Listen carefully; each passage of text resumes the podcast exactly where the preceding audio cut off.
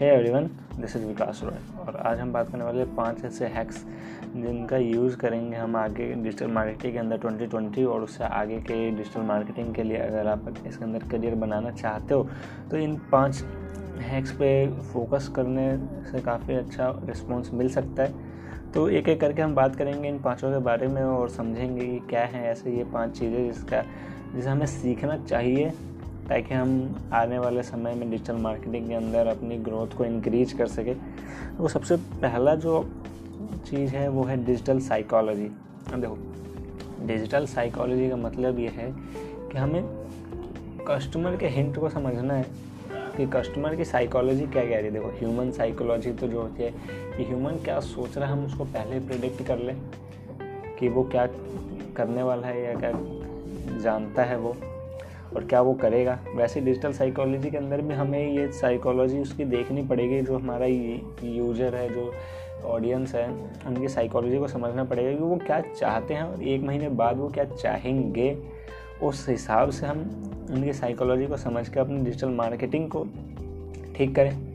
ठीक है? Digital psychology को समझने के लिए एक वेबसाइट भी अवेलेबल है, जिसे हम digital psychology dot I O कहते हैं। वहाँ से आप जाके पढ़ सकते हो कि डिजिटल साइकोलॉजी को और कैसे समझ सकते हैं। यहाँ पे गूगल भी इसके, इससे रिलेटेड कई बार आर्टिकल्स डाल चुका है तो आप उसे भी गूगल पे सर्च करके पढ़ सकते हो कि डिजिटल साइकोलॉजी क्या होती है और इसका कैसे यूज़ करके हम अपने जो डिजिटल मार्केटिंग का करियर है, उसके अंदर अच्छी खासी ग्रोथ को अचीव कर सकते हैं। दूसरा जो मेरी लिस्ट में जो दूसरी चीज़ है, वो है कस्टमर एक्सपीरियंस देखो कस्टमर का एक्सपीरियंस बहुत इंपॉर्टेंट है।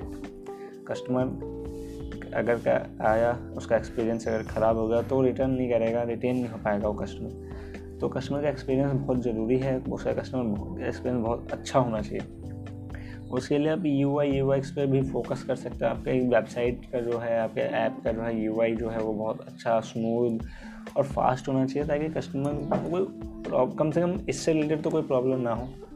अगर आप ई कॉमर्स में हो तो उसके जो प्रोडक्ट की डिलीवरी आफ्टर सेल सर्विसेज़ इन सब पे भी फोकस करना बहुत ज़रूरी है। मेनली जो मैं बात करता हूँ, जैसे अमेजन फ्लिपकार्ट है, इनका कस्टमर का एक्सपीरियंस बहुत अच्छा होता है, इसीलिए वो अभी तक सस्टेन कर पा रहे नहीं तो कभी के, कब के वो बंद हो चुके होते तो कस्टमर का एक्सपीरियंस बहुत इंपॉर्टेंट है और कस्टमर का एक्सपीरियंस को बढ़िया बनाने के लिए UI और यू जो है काफ़ी ज़्यादा हेल्प करते हैं तो हमें अपने फ्रंट एंड को काफ़ी ठीक करना पड़ेगा और उसके लिए आप कोडिंग्स कुछ कोडिंग स्किल आपके पास होनी चाहिए।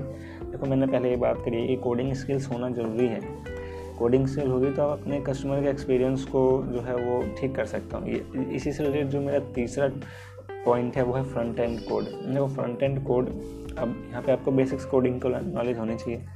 अब फ्रंट एंड कोड मतलब जो क्लाइंट है, जो यूज़र है, उसको कैसी दिख रही है आपकी वेबसाइट या फिर जो आपका ऐप एप्लीकेशन है, वो कैसा उसको दिख रहा है? तो फ्रंट एंड मान लो कुछ चेंज करना है तो आप बार बार डेवलपर के पास ना जाओ। आप खुद उसको चेंज कर लो तो इसके लिए बेसिक कोडिंग की नॉलेज होना बहुत ज़रूरी है। मैं इसको लिस्ट में रखता है कि कोडिंग लैंग्वेजेस बहुत ज़रूरी है डिजिटल मार्केटिंग के अंदर, लेकिन मैंने इसको नहीं रखा, मैंने इसे सिंपल फ्रंट एंड कोड के नाम से रख दिया, ताकि आप समझ जाओ कि front end is more important है। हमारे यूज़र्स के लिए, इससे उसका एक्सपीरियंस आप एनहेंस कर सकते हो। आप जब मर, मर्ज़ी आपका, जब आप कुछ चेंज कर सकते हो, मान लो यूज़र को कोई चीज़ आपके वेबसाइट पे सही लग रही है तो उससे रिलेटेड और रेलिवेंट कंटेंट को आप डाल सकते हो। इसके लिए इसके लिए आपको बार बार डेवलपर के पास नहीं जाना पड़ेगा। और यहाँ पे चौथा पॉइंट इससे मेरा ये आता है वीडियो मार्केटिंग देखो, ये सब हम समझ रहे हैं और ये सब हम जान रहे हैं कि जो टेक्स्ट बेस्ड कंटेंट है वो लो हो रहा है। उसकी ऑर्गेनिक रीच डाउन जा रही है धीरे धीरे, ठीक है? ऐसा नहीं है कि वो डाई हो जाएगा। देखो टेक्स्ट बेस्ड कंटेंट कभी डाई नहीं होगा बट वीडियो उसको इतना ज़्यादा पीछे छोड़ देगी कि हम उसको इतना फोकस नहीं करेंगे। तो वीडियो मार्केटिंग जो है, बहुत इम्पोर्टेंट है। वीडियो कंटेंट बहुत ज़्यादा इंपॉर्टेंट है। अगर आप सिर्फ़ टेक्स्ट बेस्ड कंटेंट बनाते हो विजुअल और ऑडियो ऑडियो विजुअल कंटेंट नहीं बनाते हो तो कोई फ़ायदा नहीं है आपकी ब्लॉगिंग का, आपके डिजिटल मार्केटिंग का, क्योंकि मार, अब आपने देखा होगा, कई जो प्रोडक्ट्स बेच रहे हैं आजकल जितने भी ई कॉमर्स है, वो सिर्फ़ लिखने के बजाय दस पंद्रह सेकेंड की वीडियोस इन्फोग्राफिक्स अपलोड करना ज़्यादा प्रेफर करते हैं। ताकि ना ना कि देखने के आज से पाँच, तीन, चार साल पहले या पाँच साल पहले जो है वो सिर्फ़ टैक्स बेस कंटेंट से भी अपने जो प्रोडक्ट है वो सेल कर देते थे, लेकिन अब ऐसा नहीं है। अब यूज़र को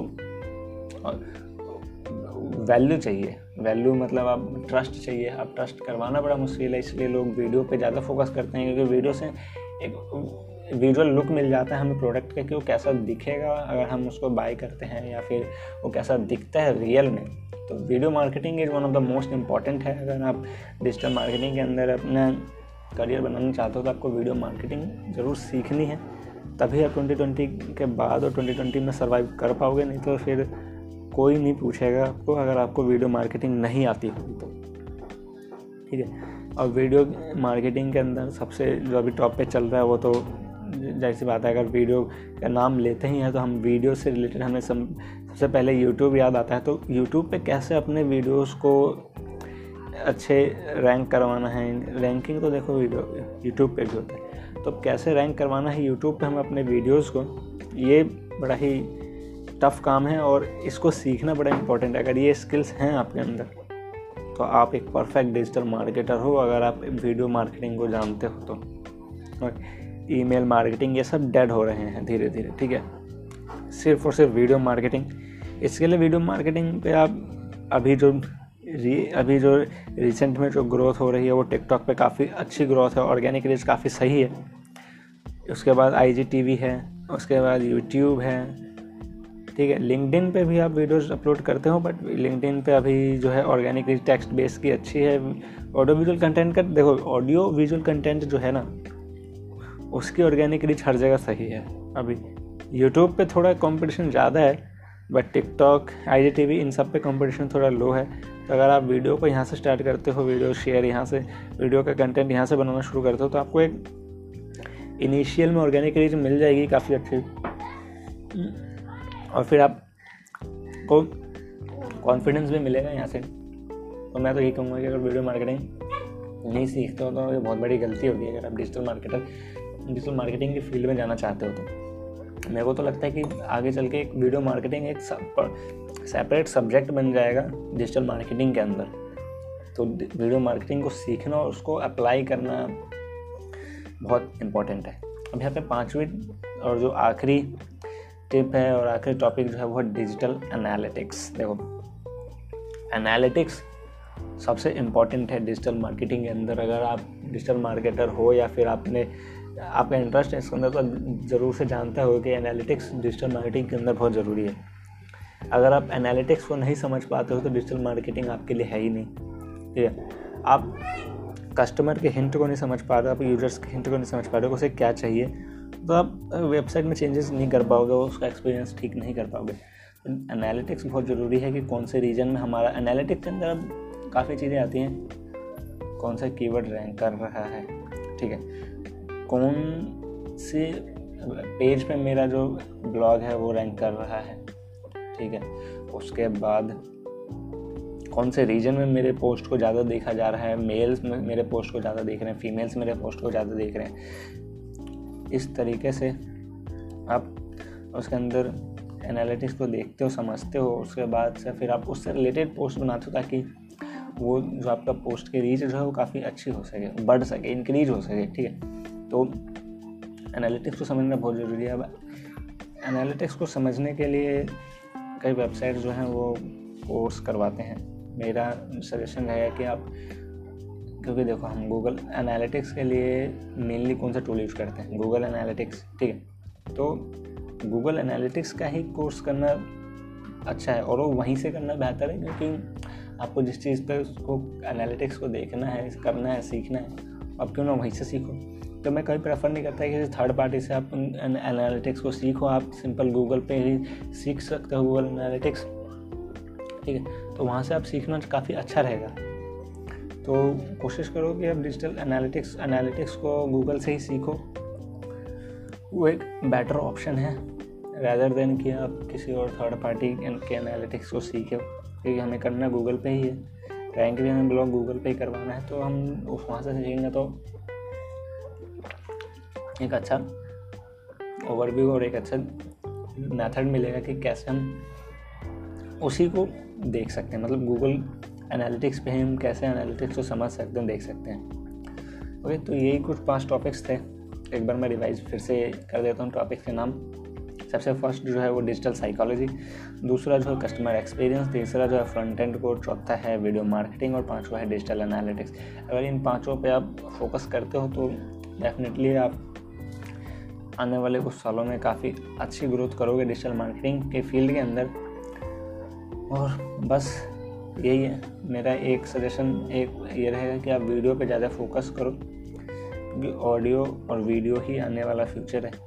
टेक्स्ट बेस्ड बिल्कुल कम हो जाएगा डेड तो नहीं, कम हो जाएगा but video audio is must कोशिश करो कि आप ऑडियो वीडियो का कंटेंट क्रिएट कर सको। पॉडकास्ट हो गया या फिर वीडियो हो गया। या यूट्यूब वीडियो हो गया, या जी या टिकटॉक कुछ भी हो, आप कोशिश करो कि वीडियो के थ्रू आप कुछ कर सको।